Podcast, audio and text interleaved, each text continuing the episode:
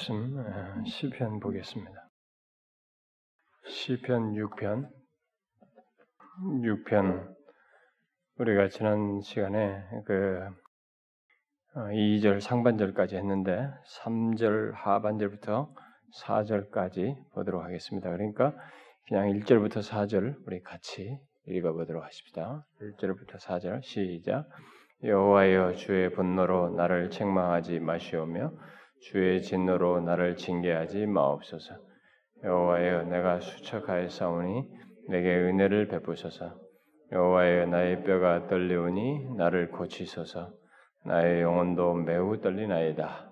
여호와여 어느 때까지니까 여호와여 돌아와 나의 영혼을 건지시며 주의 사랑으로 나를 구원하소서. 여호와여 어느 때까지니까 여호와여 돌아와 나의 영혼을 건지시며 주의 사랑으로 나를 구원하소서. 어, 우리가 그 앞선 시간에 하나님께서 어, 징계하시고 어, 책망하시되 어, 주의 분노와 진노로 하신다는 것 때문에 이 시편 기자가 굉장히 힘들어 하면서 마치 뼈가 떨리고 영혼도 떨리고 결국 몸이 수척하게 되었다고 하면서 하나님께 긍휼을 구하는 것, 또 자신의 몸과 영혼을 고쳐달라고 간절히 아, 기도한 그 내용을 살펴보았습니다. 이 다윗이라는 이 사람, 이 6편을 쓴 시편 기자인 이 다윗은 자신이 어, 이런 고통을 겪을 때에도 이게 하나님의 분노냐, 어, 하나님의 분노와 진노로 행하시는 것이냐, 아, 라는 것에 어, 굉장히 예민하게 반응하면서 그것이 자신을 힘들게 해서 뼈가 떨리고 영혼이 떨린다고 이렇게 말을 했습니다. 오늘날 우리들의 신자들 같으면은 뭐 하나님이 뭘 하시든 징계하시든 뭘 하시든 간에 뭐 그런 것에 대해서 자신들이 어떤 행동에 대해서 하나님께서 어, 이렇게 자신을 향해서 어떤 일을 하시는 것에서 그렇게 예민하지 않게 아마 생각할지 모르겠어요. 근데 다윗이라는 사람은 그렇지 않았습니다. 아, 하나님으로부터 자기가 징계와 책망을 받되 그것이 만일 하나님의 분노로 말미암은 것이라면 그건 자기가 가장 힘든 것이다. 견딜 수 없다. 라고 하는 것이 그의 생각의 중심이었고, 그래서 그 때문에 뼈가 떨리고 영혼도 떨리는 이런 경험을 당사자가 하고 있었던 것이죠. 그래서 거기서 자신에게 긍휼을 베풀어 달라고 그로 인해서 자신에게 있는 몸과 영혼의 이런 아픔을 고쳐달라고 간절히 구했었습니다. 자, 이제 우리가 오늘 살피게 될 3절 하반절과 이 4절에서 이 기자는 하나님께 도우심을 계속 어, 구하는 기도를 아주 절박하게 하고 있습니다. 3절에서 아, 음, 그 보게 됩니다만은 사실 이 사람이 이제 하나님께 도우심을 계속 구하는 이 기도 속에서 어, 이렇게 절박하게 하고 있는 것을 보, 면은 뭐 여기서 우리가 읽다시피 음, 어느 때까지입니까? 여호와여 어느 때까지입니까? 이런 것들이 바로 이제 그런 것을 잘 표현해 주고 있는데 그러니까 그것은 그 정도로 그 이 시편 기자에게 고통이 무겁게 느껴졌다는 것을 시사해 주고 있죠. 음. 그래서 여기 3절에서 나의 영혼도 심히 떨리니다라고 한 뒤에 여호와여 어느 때까지입니까? 이렇게 말했습니다. 여러분 만일 우리가 그냥 표현으로서 이런 것을 던졌다는 모르지만 마치 문학적인 표현을 하듯이 그러나 이게 실제 자신의 어떤 어, 경험, 자기가 당하는 그 아픔을 가지고 그것으로 인해서 어, 참그 고통이 심히 무겁게 여겨져서 하나님께 자기로부터 그 중심으로부터 솟아 나오는 표현으로서 여호와의 어느 때까지입니까? 라고 말할 때는 상당히 다르죠. 음. 이것은 지금 이 시편 기자가 얼마나 예, 고통을 무겁게 느끼고 있는지를 아, 말해주고 있습니다. 그런데 이제 한 가지 우리가 여기서 좀 더이 이 본문을 좀 3절을 보완 설명할 것이 있는데 실제 이 히브리 이 성경을 보게 되면 히브리 원문을 보게 되면 나의 영혼도 심히 떨립니다. 음? 나의 영혼도 매우 떨리나이다. 또 여호와의 어느 때까지니까라고 하는 이 두 문장 사이에 다른 단어가 있어요. 예, 사실은 히브리 성경에는 그러나 당신은이라는 말이 있어요. 음? 히브리 말에는 그것을 여기서는 그냥 이게 물을 흐르듯이 번역을 해놓은 것입니다. 그러니까 이 기자는 계속 자기가 아, 수척하고 뼈가 떨리고 어, 영혼이 떨리는 이야기를 한 후에 이제 여기 3절 후반절에서부터 하나님에 대한 생각으로 이렇게 전환하고 있는데 음? 전환하고 있어요. 아, 근데 나의 영혼도 뼈 어, 이게 뼈도 이게 떨립니다라고 말한 뒤에 기자는 그러나 당신으로 말하자면 이렇게 말하는 거죠. 그러나 당신으로 말하자면 이라고 한다, 하면서 하나님께 대한 자신의 생각을 이제 하나님께 아뢰고 있는 것입니다. 아, 여기 기록된 이제 원문을 읽으면 이 시편 기자가 얼마나 하나님 앞에서 애절하고 진실한 기도를 진시, 진지했는지를 이렇게 우리가 엿볼 수가 있습니다. 그대로 직역하면 나의 영혼도 떨리나이다. 음, 매우 떨리나이다. 그러나 당신은 여호와여 언제까지 이렇게 합니다. 직역하면 그렇습니다. 다시 읽어볼까요? 나의 영혼도 매우 떨리나이다. 그러나 당신은 여호와여 언제까지 이렇게 말하고 있는 거예요. 결국 여호와여 언제까지 또는 얼마 동안이라고 이렇게 하고 말문을 딱 끝내는 것입니다. 어, 문장을 끝내는 거죠 말을. 그 말을 이렇게 간단하게 끝내면서 결국 이 기자가 언제까지, 뭐 얼마 동안 이런 표현으로 딱 문장을 단락지면서 자신이 얼마나 심한 고통을 당하고 있는지를 이런 이 표현 속에서 말을 해주고 있는 것이죠.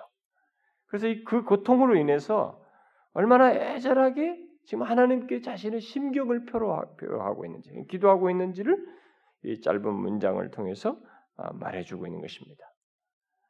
아, 결국 이런 그 결국 말을 생략함으로써 그런 걸 표현하고 있는 것이죠. 결국 이 생략된 말이 의미하는 것을 굳이 말하자면 이 기자는 자신이 영혼까지 떨리는 가운데 있습니다만 여호와여 주는 언제까지 이렇게 가만히 계시겠습니까? 수수방관하신 채로 계실 것입니까? 이렇게 말을 하는 것입니다. 굳이 표현하자면 달리 말 달리 말하면 나는 얼마 동안 이런 식으로 고난을 당해야 합니까? 이렇게 말하고 있는 것이죠. 여러분 예수 믿는 사람들이 만일 이 사람의 지금 경험 세계 정도로 이렇게 있으면 오늘날에 과연 어떤 반응을 보일까? 우리는 궁금합니다. 왜냐하면 오늘날의 신자들은 너무 이게 베이비 신자들 같은 사람이 많거든요. 온실 신자 같은 사람들이 너무 많은 것입니다. 그래서 뭐 조금만 힘들 힘들어 죽겠다 어쩌다가 근데 옛날 시대로 비하면 힘든 것도 아니에요. 어? 요즘은 너무 편한 세상에서 조금만 힘들도 막 힘들다 난리예요. 응? 그런데 만약에 그것이 계속돼요. 어느 때까지입니까? 얼마 동안 일해야 합니까? 라고 하면서 이렇게 절규할 정도로 고난을 당하고 힘든 것을 경험한다면 뼈가 떨리고 영혼이 떨리고 자신이 이렇게 몸이 수척해지는 경험을 계속하고 있다면 과연 어떻겠느냐? 야, 과연 하나님이 살아계신 하나님 살아계시면 이럴 수 있을까? 대뜸 하나님을 향해서 우리는 부정적인 말을 쏟아놓지 않는가? 오늘 많은 신자들이 그렇지 않습니까? 만약 그렇게 말을 하지 않는다 할지라도 자신의 행동으로 하나님에 대해서 그런 것이 있으면 소극적인 태도를 취하고 그동안에 열심히 하나님 앞에 기도하던 것을 멈춘다든가 뭐 하나님 앞에 나와서 예배하고 주님에 의지하는 이런 행동들을 소극적으로 한다든가 그렇게 함으로써 결국은 하나님에 대한 더 이상 신뢰하기 힘들다고 하는 태도를 보이지 않느냐는 거예요. 어떨까요? 우리가 이런 경험을 한다면. 근데 이 시편 기자는 그런 경험을 하고 있는 데서 이렇게 아른다는 사실을 통해서 멈추지 않고 있다는 것입니다. 자신의 이 모든 경험을 하나님과의 관계 속에서 다루고 있다는 면에서 우리에게 메시지를 주고 있는 것입니다. 이 기록 자체가 그런 교훈을 주고 있는 것입니다. 우리는 이 시편 기자가 절규하면서 하나님 앞에 구하는 그런 배경에 다양한 배경들이 있습니다. 오늘 우리 6편에서는 뭐 이런 내용으로 하지만은 우리가 앞서서 살폈던 다른 것에서 보면은 뭐 정말 사울과의 그 관계 속에서 뭐 압살롬과의 관계 속에서 뭐 정말 자기를 잡아 죽이려고 나는 아무런 문제가 없는 모함하는 그런 너무 믿겨지지 않는 이 끝없는 쫓겨다니는 이 광야 생활 말이죠. 예, 광야 생활을 그렇게 하면서 살아가는 뭐 도대체 언제까지 이래 합니까? 내가 뭐가 잘못했습니까? 할 정도로 그렇게 하는 그런 배경 속에서도 결국은 꺼낸단 말이에요. 하나님 앞에 나와서. 내가 너무 힘듭니다. 근데 어느 때까지입니까? 우리가 뭐 여러분 뒤에 보면은 뭐 우리가 옛날에도 그 어, 살펴봤던 그 시편 뭐 13편 같은 거 보게 되면 거기서도 막 그런 얘기 나오냐. 여호와의 어느 때까지니까 나를 영원히 잊으시나이까 주의 얼굴을 나에게서 어느 때까지 숨기시겠나이까 나의 영혼이 번민하고 종이토록 마음에 근심하기를 어느 때까지 하오며 내 원수가 나를 치려 자랑하기를 어느 때까지 하리까 뭐그 원수들이 둘러싸서 너무 힘들어. 그 여러분들 우리가 누구와의 관계 속에서 좀 힘들면 우리가 그거 못 참아내잖아요, 여러분. 어? 뭐 단 며칠도 못 참아요. 당장 전화 수학이 들어서 뭐라고 툭 쏴보 뭐가 막 규명을 해보려고 하고 우리는 몸부림치지 않습니까? 응? 하나님 앞에 절규하고 하나님 앞에서 하나님의 다루심에 대해서는 전혀 생각을 하지 않는 이런 모습이 우리에게 있지 않아요? 여러분 잘 보세요. 우리가 어렵다고 하는 문제에 대해서 정말 어느 때까지입니까? 라고 이런 문제를 하나님 앞에 이렇게 소망이 답이 없어 보일 것 같은 보이지 않는 그분을 향해서 더 다른 누구보다 더 생생하게 그분을 신뢰, 신뢰하고 의식하면서 그렇게 말하는 이런 모습이 과연 우리들에게 있느냐 한번 생각해 보세요. 제가 이번에 이스라엘 그 성지 여행 가지고 뭐 한 가지 그 유익을 얻은 것은 성경에서 봤던 이런 모든 것이 이렇게 지형을 볼 수 있었다는 거예요. 아 이게 오르막 있고 어디 가서 이거 어디 막 광야가 어떻고 이렇게 막 지형을 좀 이렇게 볼 수 있었다는 거. 어?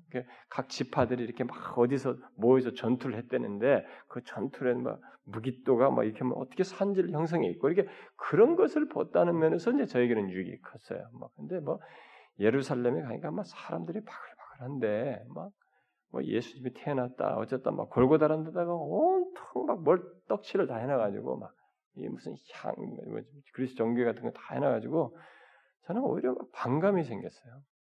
그냥 정 스스로 정리를 할 뿐이죠. 그러니까 오히려 자연 그대로 놔뒀으면 더 좋았을 것을 막 가는 것마다 뭐 예수님이 태어났다는데 뭐쫙 불속 같은데 뭐 그거 하나 보려고 한 시간씩 두 시간씩 기다리고 잠깐 보고 지나가 빨리빨리 가라고 그러는 거예요. 뭐 거기서 뭐, 뭐 어쨌대는데 그거 하나 보려고 그런 것은 제가 볼 때 별로예요. 응? 예수님 뭐 골고다 올라가셨다는 거기는 이미 상점들이 다 주선 그 상점들 사이에 그 골목 골목길이기 때문에 뭐 그것도 뭐 이제 주님이 가셨던 뭐 쓰러졌었던 자리다 뭐다 이렇게 하니까 뭐 좀 유익을 주는지 모르는데 그런 것은 저한테는 별로 도움이 안 됐어요. 그냥 이스라엘에게 지형을 보는 특별히 광야에 대해서 야 광야가 정말 이런 거구나. 뭐 그랜드 캐년은 막 웅장한 그런 것이잖아요. 근데 그랜드 캐년 같은 그런 황활한 땅이 이스라엘에 있더라고요. 작은 규모의 그랜드 캐년. 메마른 땅. 정말로 그냥 다윗이 거기서 몇 년을 그렇게 광야 생활했다는 게 믿겨지지가. 아마 저는 야 정말 할 수 있을까? 제가 그 광야가 가장 저는 인상 깊었습니다. 음, 광야에 너무 햇볕을 쬐서 그냥 저는 좀 힘들었습니다만 그 나이 든 사람들 많은데 제가 그 중에 좀 젊은 편이었는데 제가 제일 힘들었어요. 어, 일사병에 걸렸거든요. 햇볕을 우습게 알았습니다. 50도의 햇볕을 우습게 알았는데 50도의 햇볕을 한 몇 시간 쬐고 나니까 맛이 가버렸어요. 근데 그 어, 제가 많이 생각해 보았습니다. 저는 이 출애굽 여정에서도 그 출애굽하는 사람들이 그 이제 홍해를 건너서 걸어갔다고 하는 그 길도 참 그들이 갔던 뭐 신의 광야, 바란 광야, 무슨 광야, 광야, 막 신광야 정말로 3일 길 가서 불평했다고 그랬는데 제가 3일도 못 버틸 것 같더라고. 저는 그 솔직히 말해 그 땡볕에 3일 갔다. 3일 가서 원망불평했다는 게 공감이 좀 됐어요. 목사가 아이, 그래도 하나님을 원망하지 말고 믿어야 되지 이렇게 말해야 되겠지만은 가서 그 공감이 됐어요.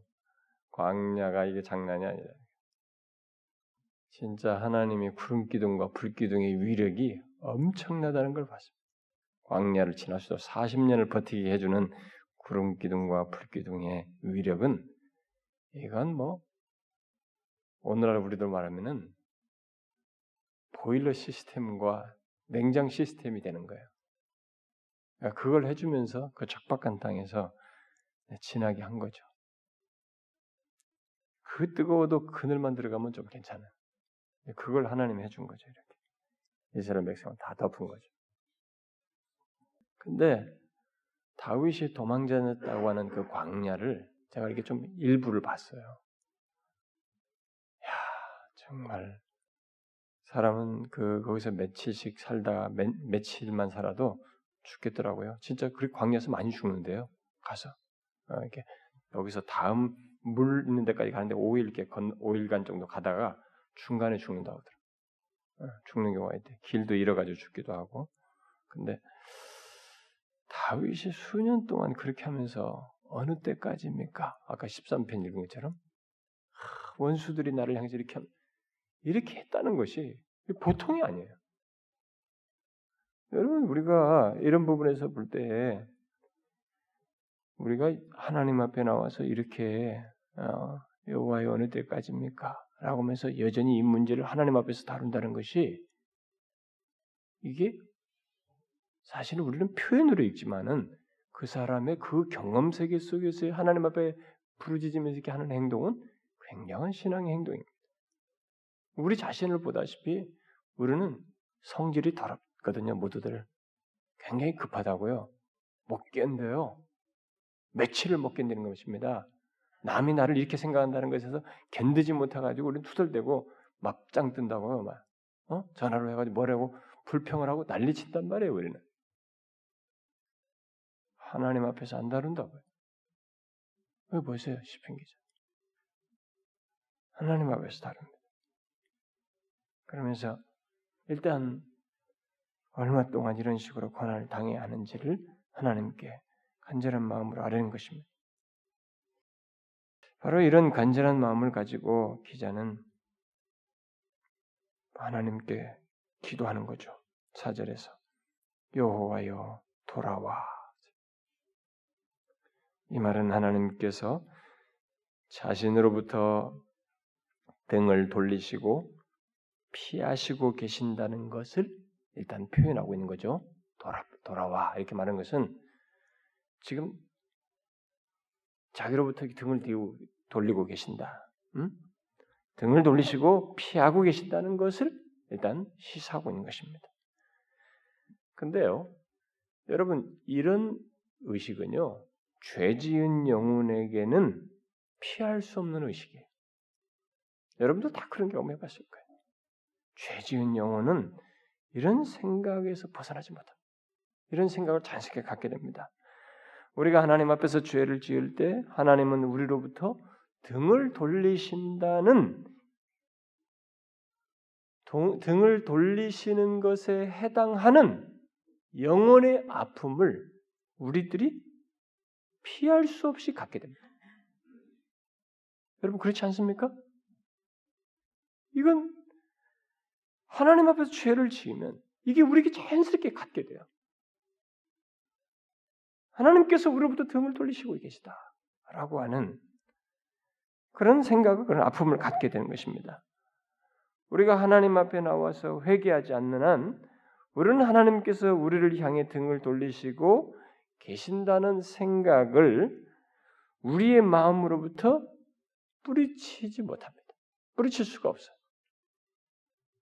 하나님이 그렇게 설사 어떤 행동을 하지 않았다 할지라도 내 자신이 그것을 의식하게 되고 그 아픔을 겪어요. 응? 그 아픔을 겪습니다. 그리고 하나님께서 등을 돌리신 것에 해당하는 것을 본인이 그 경험을 결국은 그런 아픔 속에서 경험해요. 그 의식하게 됩니다. 그래서 이런 표현을 하는 거죠.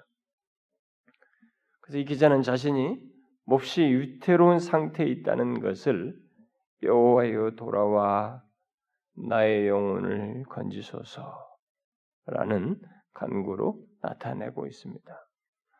나의 영혼을 건지소서라는 말은 나의 생명을 건져달라는 것입니다. 이 기자는 자기의 생명이 위태한 가운데 있으니 건져달라고 구하고 있습니다. 참 하나님께서 징계하시고 책망하시는데 그게 자신의 분노와 진노로 하신다는 것 때문에 힘들어해서 결국은 자신이 어느 정도까지 힘들어하냐?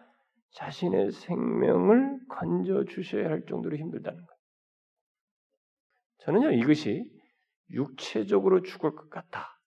뭐, 뭐, 뭐 마음으로 죽을 것 같다. 뭐 이렇게 여러 가지로 설명할 수도 있겠지만은 당사자가 그런 이런 하나님으로부터의 그런 예, 분노와 진노로 자기를 대하신, 대한다는 것이로 인해서 자신의 마음이 거의 죽는 것 같은 실제로 그런 고통과 아픔을 본인이 경험하고 있기 때문에 겪고 있기 때문에 뭐 이런 이런 간구를 하고 있다고 봐요. 결국 자신은 정말 자신의 생명이 위태한 가운데 있다고 느끼고 있는 것입니다.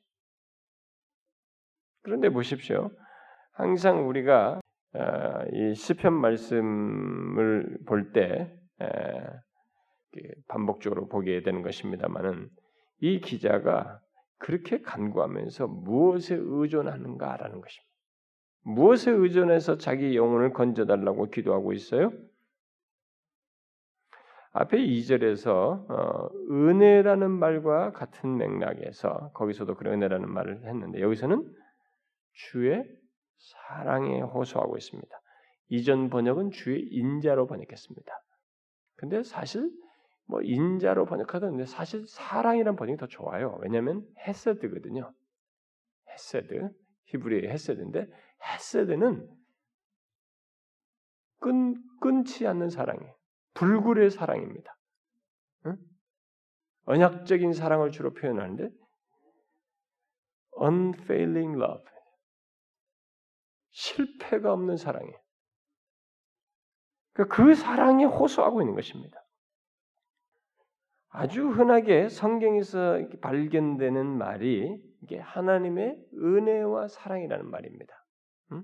음? 뭐 인자로 번역된 말들이 사실 또 이 사랑으로 좀 했어들 때는 사랑이라고 말을 합니다만은 그래서 결국 다 하나님의 은혜와 사랑입니다만은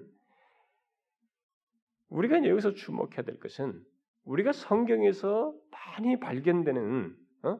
은혜와 사랑이라는 이런 표현들, 그 내용이 우리가 지식적으로 아는 것과 이 시편 기자가 지금 그것에 의존해서 이 상황에서 하나님 앞에 간구하는 것은 달라요. 우리가 하나님의 은혜와 사랑에 대해서 많은 지식을 가지고 있고 그것이 놀랍다라고 한번 감동도 받고 내가 굉장히 좋아했던 그런 것이 있다 손치더라도 막상 어려울 때 그 사랑, 그 인자, 그 은혜에 의존하지 않는 이 경험을 우리가 가질 수 있거든요. 실제로 많은 사람이 그렇게 합니다. 그건 다른 것이에요. 이 시편 기자는 지금 흔한, 흔한 듯한 하나님의 은혜와 사랑 그것이지만 그것을 의존해서 간구하고 있습니다. 근데 결국 이것은 흔한 게 아니에요, 여러분. 잘 보시면. 이런 태도는 흔한 게 아닙니다. 하나님의 은혜와 사랑에 의존해서 하나님께 그 어려운 상황에서 간구하며 붙들고 의지하는 것은 구하는 것은 흔한 게 아니에요. 실제 이런 어려운 상황에서 그렇게 하는 것은 더 흔하지가 않습니다. 죽게 된 상황에서 이 기자는 오직 한 가지에 자기 영혼이 건지움 받을 수 있다라고 믿고 구하는 것입니다. 그 한 가지가 뭐냐? 자기 공로, 그동안 자기가 예수를 하나님을 잘 믿었고 좀 순종 잘했던 것, 그간 자기가 하나님을 위해서 행한 어떤 일들 그런 게 아니고 오직 하나님의 사랑에 그의 인자에 모든 것이 달려 있다고 믿고 그것에 근거해서 구하는 것입니다. 주의 사랑으로 구원해 달라고 그러는 거예요. 그래서 주의 사랑으로 구원해 달라. 여러분 우리는 아무리 경력이 화려하고 행한 일이 많고 착실하고 뭐 어려서부터 신앙생활 잘 해왔고 모범적이고 교회에서 뭐, 뭐 무엇을 하고 또 주를 위해 쌓은 공로가 많이 있다 할지라도 우리가 하나님께 구할 때는 그런 것들은 아무 의미가 없어요. 하나님께 구할 때 그런 것들이 전혀 근거가 될 수 없습니다. 우리는 그것을 여기서 배워야 돼요. 이 시편 기자는 누구보다도 그런 소위 신앙의 세계 속에서 하나님과의 관계 속에서 우리가 인정할 만한 좋은 본복이나 공로 같은 것이 대단히 많은 사람이에요. 근데 그런 것이 여기서는 하나도 근거가 되지 않습니다. 하나님께 구하는 데 있어서.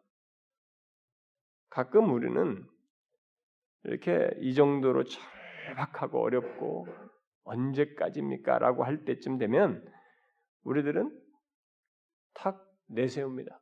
하나님, 제가 지금까지 얼마나 하나님 열심히 섬겼습니까? 제가 주님에서 얼마나 헌신했습니까? 내가 그동안에 교회에서 다니면서 뭘 내가 잘못했습니까? 모험적이고 다 교회 생활 잘하고 내가 모태신앙부터 지금까지 주님을 잘 섬기고 그러지 않았습니까? 뭐 등등 우리는 자꾸 그런 것을 해요. 여러분 그것은 하나님께 구하는 데 있어서 근거 내용이 되지 않습니다. 어? 그런 것이 무지 중에 한다면은 있을 수 있겠습니다. 음? 무지 중에. 그러나 이런 진리를 통해서 우리가 배워야 돼요. 그것은 가당치가 않은 것이에요. 하나님을 상대하는 태도가 아닙니다. 이런 것을 배운 적도 없는지 도대체 모르는지 자신의 경험 속에서 조금만 어려우면 아, 내가 주님을 위해서 뭘 한 게고 어, 열심히 다니고 뭐 11조 똑 무슨 뭐 11조가 공로예요. 어? 전혀 그런 것이 근거가 될 수 없어요. 다윗이 그렇게 하고 있습니다.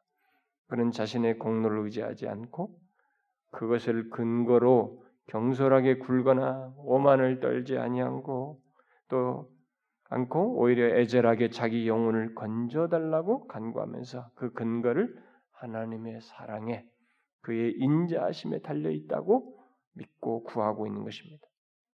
여러분, 여러분과 제가 어떤 어려움에서 하나님 편에서 나를 위해서 뭘 할 때, 특별히 나의 죄로 인해서 등을 돌리고 계신다고 하는 그런 경험 세계 속에서 어? 우리가 계속되는 오랜 고난의 경험 세계 속에서 하나님의 은혜를 입을 수 있는 그것은 우리 쪽에서의 무엇을 가지고 얘기할 것이 아니고 오직 그 근거는 하나님 편에서 인자하심을 그의 인자하심에 모든 것이 달려 있습니다. 하나님의 햇세대에 모든 것이 달려 있습니다. 하나님의 사랑에 모든 것이 달려 있습니다. 라는 믿음을 가지고 기도할 수 있어야 되는 것입니다. 이런 것들이 추상적인 지식이 아니라 실제 그런 경험 속에서 아, 정말 하나님 그렇습니다.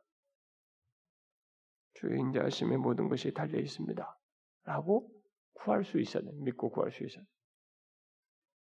우리가 예수를 오래 믿으면서 실패하는 영적 태도 중에 하나가 있는데 그것은 아, 나를 거듭할수록 하나님 앞에 애절한 태도가 덜해진다는 것입니다. 예수 오래 믿으면서 실패하는 영적 태도 중에 하나가 바로 그거예요. 자기가 신앙생활에 연륜이 더해가면 더해갈수록 하나님 앞에서 이와 같이 이 시편 기자와 같이 자신은 여전히 공로 같은 것이 뭐 자기가 그동안에 오랫동안 싸운 게 문제가 아니라 이 시간 현재 시제에도 똑같이 애절하게 하나님의 인자하심에 모든 것이 달려 있습니다. 하나님의 사랑에 모든 것이 달려 있습니다라는 태도를 가져야 하는데 시간이 더해가면서 요것이 몇 번 이런 것에 대한 그 이해를 가지고 하나님 앞에 구했던 것이 있으면 이것은 부닥다리 지식처럼 여긴다든가 또 이런 것은 한벌 간 것처럼 여겨요. 그래서 그런 애절함이 없어져요. 그게 우리가 잘못하는 거예요. 우리들이 오래 믿으면서 영적 생활이 이렇게 실패하게 된 나락으로 떨어지는 원인 중에 하나가 바로 그거예요. 주의 인자하심은 주의 사랑은 아무리 세월이 흘러도 어떤 상황과 문제 속에서도 우리가 간구하면서 은혜를 구하는 차원에서 하나님 앞에 의지해야 할 근거 내용이에요.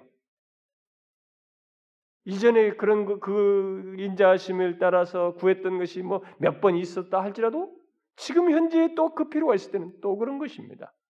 또 그런 거예요. 그러면 성경 보세요. 시편을 잘 보세요. 주의 인자를 따라 뭐 어쩌고 저쩌고 인자와 긍휼과 자비가 얼마나 많이 나옵니까? 햇세대가 얼마나 많이 나와요, 여기. 특히 이런 문제에 있어서 우리 자신들이 어떠하고 있는지를 한번 진지하게 생각해 볼 필요가 있어요.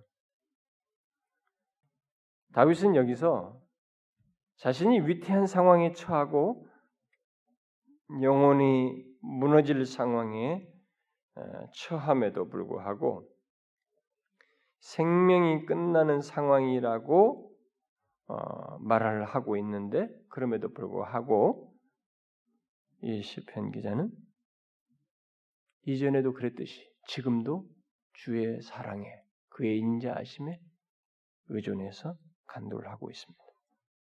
여전히 애절하게, 여전히 진지하게.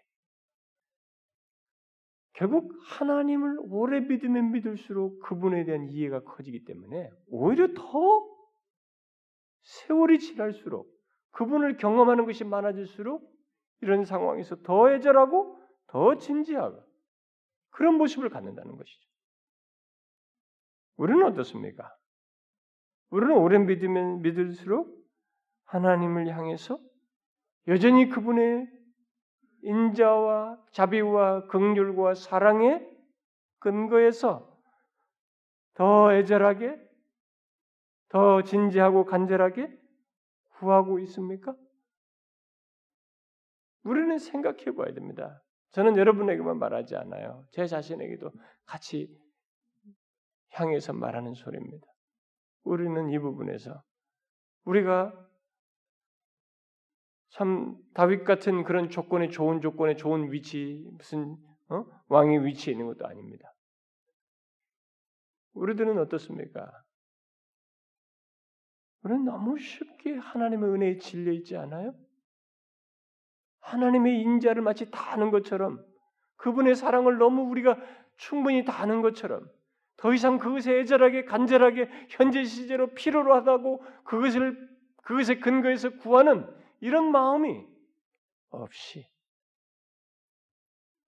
마치 다 아는 양 진려하면서 애절하게 진지하게 구하는 것이 없는 그런 모습을 가지고 있지 않냐는 거예요. 어떻습니까, 여러분? 특별히 위태한 상황에 처할 때 우리는 그때 혹시 덜 애절하고 덜 진지하진 않은지 우리가 하나님과의 깊은 은혜의 관계를 못 누리는 중요한 이유 중에 하나가 세월이 지나면 지날수록 하나님 앞에서 그의 인자와 사랑, 아니 그의 인자와 자비와 긍휼을 애절하게 구하고 그것에 근거해서 하나님께 아래는 이런 순전한 마음이 없는 것입니다. 저는 뭐 언젠가 우리 교회에서 좀 체계적으로 제가 마음을 쏟아서라 좀 별도로 준비해서 어, 언젠가는 전해야 할 내용입니다만 어제를 소원합니다만은 여러분 우리 교회는요 예, 저를 비롯해서 이 애절함을 상실했어요. 이전 같지가 않습니다. 솔직히 말해서 저부터. 이전에 우리가 하나님의 이런 햇세드, 하나님의 사랑에 주의 사랑으로 그것에 근거해서 은혜와 도움을 구하는 이런 모습이 시간이 가도 상황이 더 힘들어도 힘들면 힘든 대로 여전히 그것을 근거해서 그것을 구하면서 주의 사랑으로, 주의 헤세드, 그 변함없는 사랑으로, 어? 그 인자하심으로 우리를 대하시고 이끌어달라고 구하면서 애절하게, 순전하게 아뢰고 구하는 것이 있어야 되는데, 우리는 그것을 상실했습니다. 여러분 그렇지 않습니까? 뭐 우리 조국 교회 전체적인 분위기가 다 그렇습니다. 우리 조국 교회가 워낙 이제 부유해져 가지고 겁먹들어서 막 교회 치장이나 하려고 그러고 막, 거의 밴드 수준에 갖다 놓고 막 큰 TV나 설치해서 무슨 공연장 같은 분위기를 만들다 보니까 자꾸 그런 쪽으로만 달려가지 이 외형을 너무 치장하고 말이죠. 하나님께 다 순전한 이쪽에는 우리가 관심을 갖지 않는 이런 모습이 우리 가운데 드러나고 있어. 그게 전체적인 우리 분위기입니다만. 근데 뭐 다른 얘기는 할것 없어요. 우리의 우리. 저는 우리들이 그렇다고 봅니다. 여러분 우리가 개척할 때처럼 또 몇 년 전처럼 또 어떤 일이 있을 때처럼 여전히 현재 시제에도 주의 사랑으로 우리를 도우시옵소서. 그것을 간구의 근거로 삼고 하나님의 햇새들을 근거로 삼아서 아뢰고 그걸 애절하게 순전하게 구하는 마음이 있느냐? 이 사람은 지금 그러거든요. 다른 때도 그랬는데 지금 이 절박한 상황에서도 그거 이거 그것에 근거해서 구한단 말이에요. 거기에 대해서 세월이 지나도 똑같다. 이런 변함이 없다. 우리는 어떻습니까, 여러분? 저는 우리가 안 그렇다고 봐요, 많이. 우리들이 뭐 하나님의 진리를 너무 강조하고 하나님의 말씀을 많이 배우고 그 인간은 참 균형 갖기가 그렇게도 어려워서 저부터가.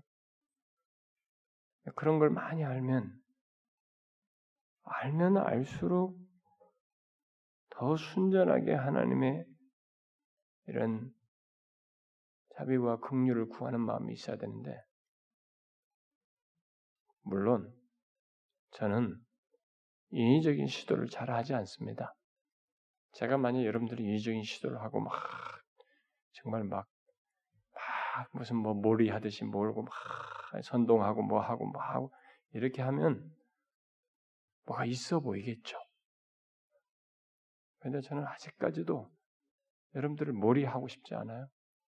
응? 어느 교회들처럼 무슨 새벽 기도 나면 직분자들 다 출석 카드 다 도장 찍어서 내고 어? 특세하면 다 그렇게 하고 그렇게 해서 막 억지 그렇게 해서라도 기도하게 하고 그래서 뭐 기도가 막 우리 기, 새벽 기도가 많이 나온다 뭐 몇만 명이 나오네 어쩌네 저쩌네 나는 그, 그 바람직하지 않다고 믿기 때문에 저는 그렇게 하고 싶지 않습니다. 저는 이 시편 기자가 하나님에 대해서 이전 상황에서 그렇지만 이 상황에서도 주의 인자 사랑을 근거로 이렇게 구원을 구하고 도움을 구하는 이 마음이 이전에도 그렇고 지금도 그렇고 똑같이 그랬던 것처럼 당사자가 자신이 그 하나님을 향해서 그런 마음을 가져야 하는 것처럼 우리도 가져야 된다고 봐요. 행사 치료를 우리가 확 몰아가지고 일시적으로 할 문제가 아니라 우리 경험 세계 속에서 세월이 지나면 지날수록 신앙의 연륜이 더해가면 더해갈수록 하나님을 알아가면 알아갈수록 우리에게 더 필요한 게 뭐예요? 우리가 하나님께 은혜를 구하고 주님 앞에 나갈 수 있는 근거가 뭡니까? 내가 쌓은 공로요? 내가 뭔가 지금까지 해온 게 있으니까 이 정도 했으니까 이제는 열매를 따자 이겁니까? 그동안 교회에서 내가 봉사하고 집사하고 신앙생활 했으니까 이제 여기서 쭉 현상 유지하면 되는 겁니까? 아니에요. 영적인 세계는 그렇지 않습니다. 어? 사업은 기반을 닦아놓고 그다음부터 열매를 따먹을 수 있을지 모르지만 영적인 세계는 아니에요. 어저께까지 충만하고 오늘까지 충만했어도 내일 떨어질 수 있는 게 영적인 세계예요. 사단은 우는 사자와 같이 우리를 삼키려고 하는 것입니다. 그래서 신앙생활을 그런 식으로 하면 안 되는 거예요. 뭐 내가 못해 신앙이고 뭐 어쩌고 제발 그런 얘기 하지 말라 이거예요. 자신이 교회에서 뭘 봉사를 하고 어쩌고 저쩌고 이런 얘기 울거먹지 말라는 것입니다. 현재 시대에 여전히 이 시편 기자처럼 내가 하나님 앞에 구하고 은혜를 구하는 것은 주의 사랑의 근거에서입니다. 주의 인자심 때문입니다. 주께서 긍휼을 베풀지 아니하시면 현재 시대로 이르지 않냐면 이 상황에서 내가 소생할 수 없습니다. 하나님 이런 마음이에요. 우리가 매일같이 가져야 되는 것입니다. 매 상황에서 가져야 되는 거예요. 저는 우리 교회가 제가 누구 보고 이래라 저래라 이렇게 할 수는 없어요. 저는 여러분들이 이런 사실을 속히 깨달아서 이런 신앙의 중심성을 가지고 하나님 앞에 순전하고 애절하게 여전히 현재 시제로 그런 마음을 갖고 나와서 은혜를 구할 수 있기를 바래요. 모르겠어요. 그렇게 말 이렇게 말을 해도 되지 않, 않는 거라면 하나님께서 어느 땐가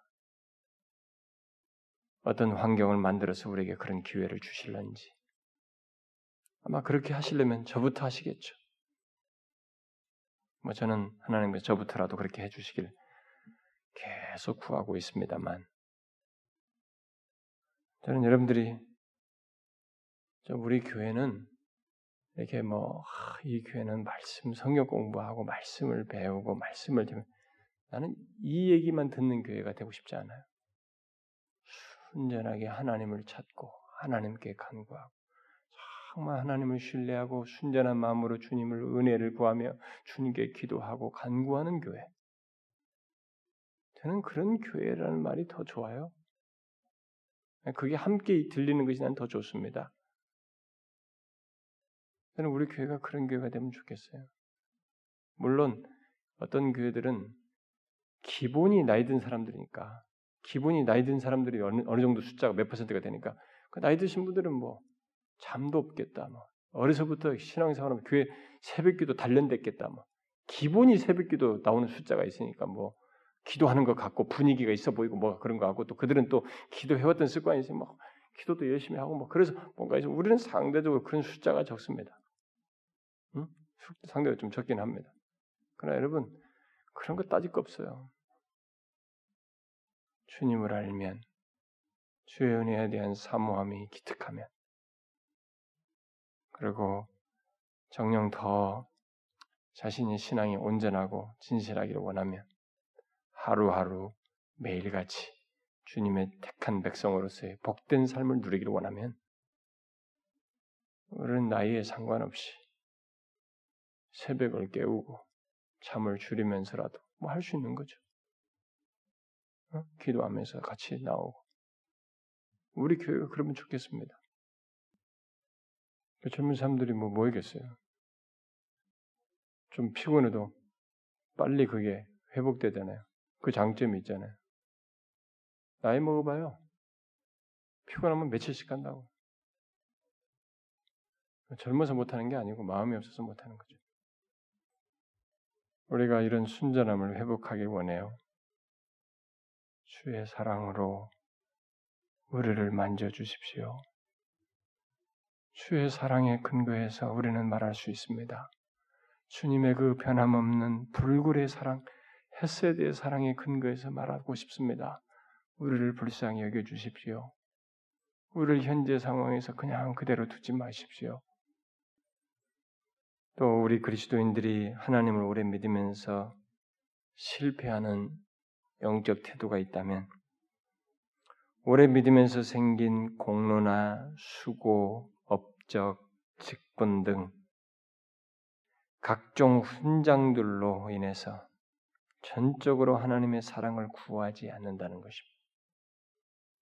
예수 오래 믿으면 공로가 많이 생기고 수고의 이 발자취가 많이 있기 때문에 업적도 있고 직분도 있기 때문에 그런 것이 자꾸 자기에게 하나님의 사랑을 순전하게 구하지 구하는데 장애물처럼 사용되죠. 여러분 그런 얘기 못 들었어요? 참이 평신도 이고 뭐 처음에 뭐 집사일 때 막 이때는 참 순수한데 뭐가 뭐가 권사되고 장로되고서부터는 조금 이렇게 순수하지가 않다. 또 목사가 되거나 순수하지 않다. 뭐 이런 얘기 들어본 적 없어요? 그럴 수 있습니다. 저는 목사로서 그럴 수 있다고 봐요. 그렇기 때문에 저는 제가 제일 힘, 예민하게 하는 게 그거예요. 내가 목사로서 하나님 앞에 세월이 지나면 지나서 굳어져 가는 건 아닌가? 내가 정말 진실한 목자인가? 진실한 목회를 하고 있는가? 저는 이런 질문 참 많이 해요. 많이 해도 안 되더라고요. 굳어져 가요. 순수함이 사라집니다. 근데 어쨌든 오래 믿는 사람들의 영적인 실패에는 요 그게 있어요. 그런 것들이 자기에게 하나님의 사랑을 순전하게 구하지 못하게 하는 장애물로 사용되어지는 경우가 많아요. 아니 하나님의 사랑과 자신의 모든 것 그리고 영혼의 생명을 이 하나님의 사랑이 자신의 영혼의 생명을 제거한다고 생각지 않는 것입니다. 그것을 플러스 알파로 생각해. 하나님의 사랑을 그냥 자신의 신앙생활에 부가적인 것을 생각해. 그런데 다윗은 안 그랬어요. 주의 사랑으로 지금 이 자리 상황에서 나를 구원했어. 좌우하는 거예요, 자기. 주의 사랑이 자신의 영혼의 생명을 좌우한다고 생각한 것입니다. 그러니까 이런 부분에서 우리들이 굉장히 겁먹들을 수 있는 것입니다. 뭐 주님의 사랑이 뭐 그런 게 뭐가 필요있냐? 내가 좀 열심히 하고 필요하고 내가 대충 다 필요한 거 내가 다 내 능력껏 다 하고 좀 모자라면 좀 하나님 좀 도와주시면 되지. 아니 시편기자는 하나님의 사랑이 자신의 모든 것을 영혼의 생명을 좌우한다고 믿었습니다. 이 사람이 능력 있는 사람이란 말이에요. 응? 굉장히 능력 있는 사람이란 말이에요. 그런데 그렇게 자기의 능력을 의지하지 않고 능력에 의해서 해결될 수 있다고 생각하지 않고 주의 사랑으로 나를 구. 그게 자고한다. 주의 사랑이 나를 주의 헤세드 사랑이 자기를 자고한다고 믿었던 것입니다. 우리가 주님의 사랑을 엑스트라대로 생각하면 안 됩니다. 신자들이 예수 믿는 사람들이 많은 사람인 경우가 그렇게 해요. 그걸 엑스트라로 생각해. 주님의 사랑은 부가적인 무엇을 생각. 그렇지 않아요, 여러분. 만약 우리가 하나님의 사랑을 부가적인 것으로 생각한다면 우리의 신앙생활은 우리 영적 상태는 굳어져요. 실패하게 됩니다. 우리는 하나님 앞에 인정받을 만한 개인적인 가치가 없고 오직 하나님의 사랑, 곧 하나님의 마음에 전적으로 우리의 생명이 달려 있다는 생각을 가지고 이런 확신을 가지고 하나님 앞에 간구해야 합니다. 이 순전함을 우리가 가져야 해요. 평상시 생활에서뿐만 아니라 이 사람처럼 위태하고 영혼이 죽게 되는 것 같은 상황에서도 그래야 되는 것입니다. 이런 태도를 떠나서는 우리의 기도는 이렇게 빈 껍데기가 되는 것입니다. 의미가 없는 것이 되는 것입니다. 여러분, 저와 여러분, 우리 교회, 우리를 좌우하는 것은 우리의 상황과 우리의 영적인 상태와 영혼의 생명을 좌우하는 것은 주님의 해서됩니다. 사랑이에요. 인자입니다. 그러므로 우리는 주의 인자로 우리를 구원해 주십시오. 돌아보아 주십시오. 주의 헤세드 사랑으로 우리를 만나 주시고 다시 일으켜 주시고 부요케 하시고 풍성케 하시고 충만케 하옵소서. 여름 성경학교에도 주의 헤세드 사랑으로 충만케 하옵소서. 거기에 모든 것이 달려 있습니다. 우리의 상황에 대한 은혜는 하나님께서 우리가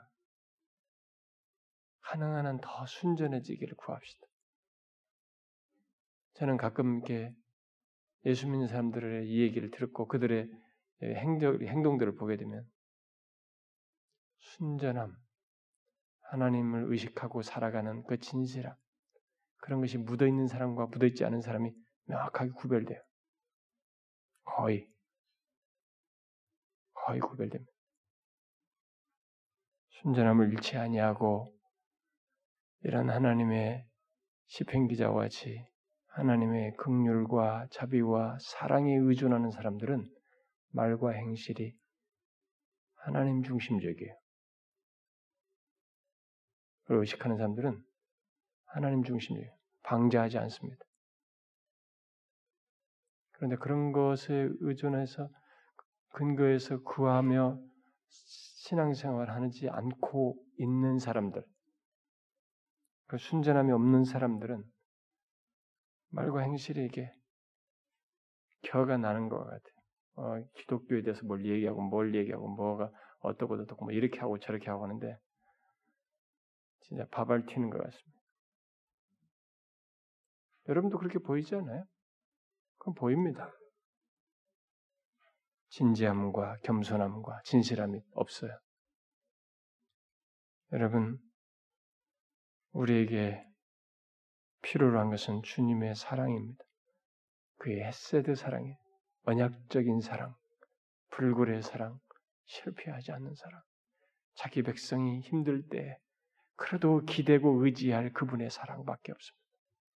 그 인자하심을 우리에게 베풀어 달라고 구하면서 순전하고 겸손한 마음으로 어제도 그랬으면 오늘 또, 또 내일 또 늙어 죽을 때도 임종 때도 주의 사랑에 사랑으로 나를 건지소서라고 구하는 그런 사람이 되자는 것입니다. 너무 겁먹들지 말고 어떻습니까, 여러분? 더 순전하자는 거예요.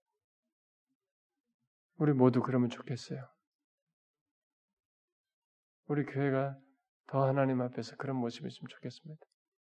여러분 교회들 치고 결함 없는 교회가 어디 있겠어요?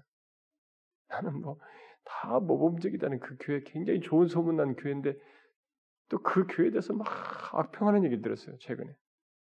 나는 막 그게 굉장히 좋고 뭐 그런 줄. 아, 또 다시 뭐 믿을 게 아니 또 다시 내가 또 확인해서 아 그렇지. 우리 이 세상에 있는 교회는 불완전해요. 우리 교회도 문제가 많잖아요, 여러분.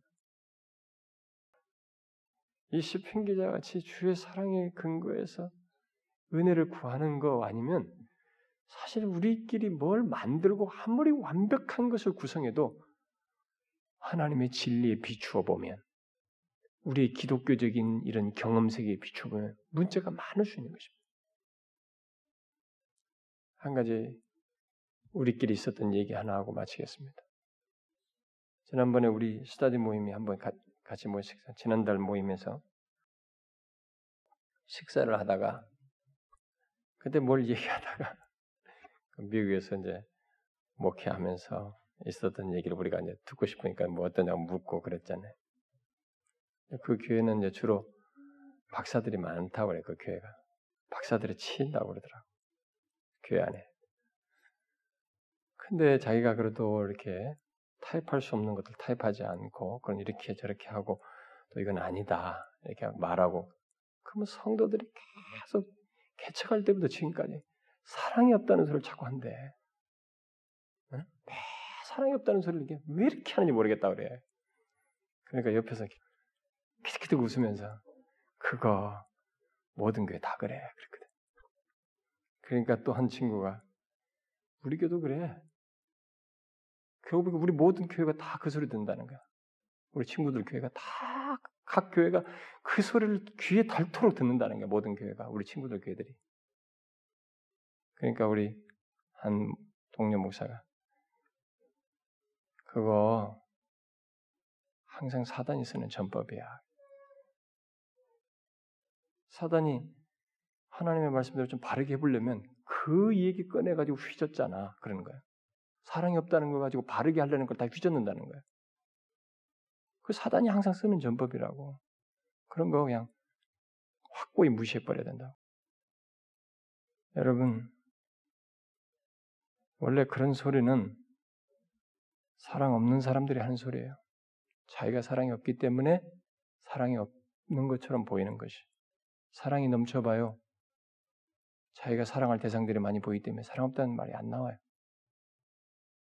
우리 교회는 제가 볼 때 여러 문제들이 있어요. 다른 교도 마찬가지. 그 교도 다 그런 얘기 하는 것처럼 모든 교회, 모험적이다는 교회들도 다 그런 어려움들이 문제가 다 있어요. 그거 없는 교회는 없습니다. 그럼 뭐냐? 저는 이 시편 기자에게서 배우고 싶습니다. 그러니 우리는 이런 문제가 많고 한계가 있고 부족이 있고 결함이 많으니 주의 사랑으로 우리를 도우소서. 주의 그 언약적인 햇세드 사랑으로 불굴의 사랑으로 실패하지 않는 그 사랑으로 우리를 다루어 주십시오. 구해 주십시오. 도와주십시오. 그 사랑으로 우리를 만져 주십시오. 라고 구하는 그런 순전함을 갖는 교회로 여전히 그런 모습을 갖는 교회로 있기를 원해요. 그러면 좀씩 나아지겠죠. 다 인격체들인데 누가 어떻게 하겠어요? 내 마음대로 되는 거 아니야. 한 사람 마음대로 다 되는 거 아니지 않습니까? 여러분, 그렇게 구하자고요. 주의 사랑으로 우리를 구원해 주십시오. 이 상황을 고쳐 주십시오. 주의 사랑으로 우리를 이렇게 일으켜 주십시오. 우리를 충만케 해 주십시오. 우리가 이런 순전한 마음을 하나님 앞에 좀 가지고 이런 말을 듣고 머리로만 갖지 말고 실제 그 마음으로 하나님 앞에 나와서 구하고 일상적인 것에서나 위기에 때서나 이런 마음으로 순전하게 하나님 앞에 구하면서 나아가는 그런 교회가 되면 좋겠어요. 우리 모두가 그런 사람이 되자는 것입니다. 아시겠습니까? 예. 기도합시다.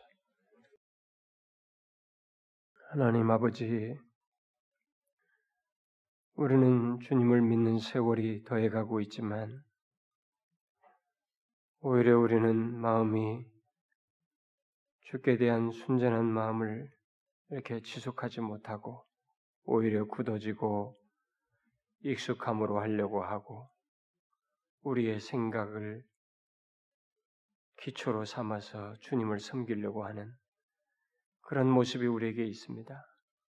참 이 다윗이 그렇게 힘든 정말 언제까지 이 상황을 계속해야 하는지 답답할 그런 상황에서도 이전처럼 주의 헤세드 사랑에 근거해서 도움을 구하고 그것이 자신의 영혼의 생명을 좌우한다고 여전히 순전하게 믿고 구하는 그 모습을 사실 우리들은 상실하고 있진 않은지 오 주여 우리도 다윗과 같은 마음으로 주의 은혜를 구하는 자 되게 하옵소서.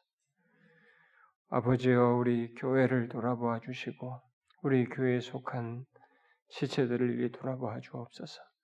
이 종을 비롯해서 우리 모두가 주님 앞에서 순전함을 잃지 아니하고 아무리 세월이 지나도 아무리 위태한 상황이 있어도 아무리 편할 때라도 여전히 주의 그 불굴의 사랑, 에세드 사랑에 우리의 영혼의 생명이 좌우되고 모든 것이 좌우되는 줄 알고 그 사랑으로 우리를 회복시켜 주시고 구원해 주시고 은혜 주시기를 구하는 그런 순전함을 지속적으로 가지고 나아가는 저희들 되게 하옵소서. 여기 모인 모두를 주님 여겨 주시고 오늘 들은 말씀을 통해서 성령이 감동하셨거든 그 감동하심을 따라 하나님 앞에 순전한 마음으로 나와 은혜를 구하며 참 우리를 한없이 사랑으로 대하실 하나님을 기대하며 목놓아 구하고 간절하고 진실하게 구하는 모두가 되게 하여 주옵소서. 예수 그리스도의 이름으로 기도하옵나이다. 아멘.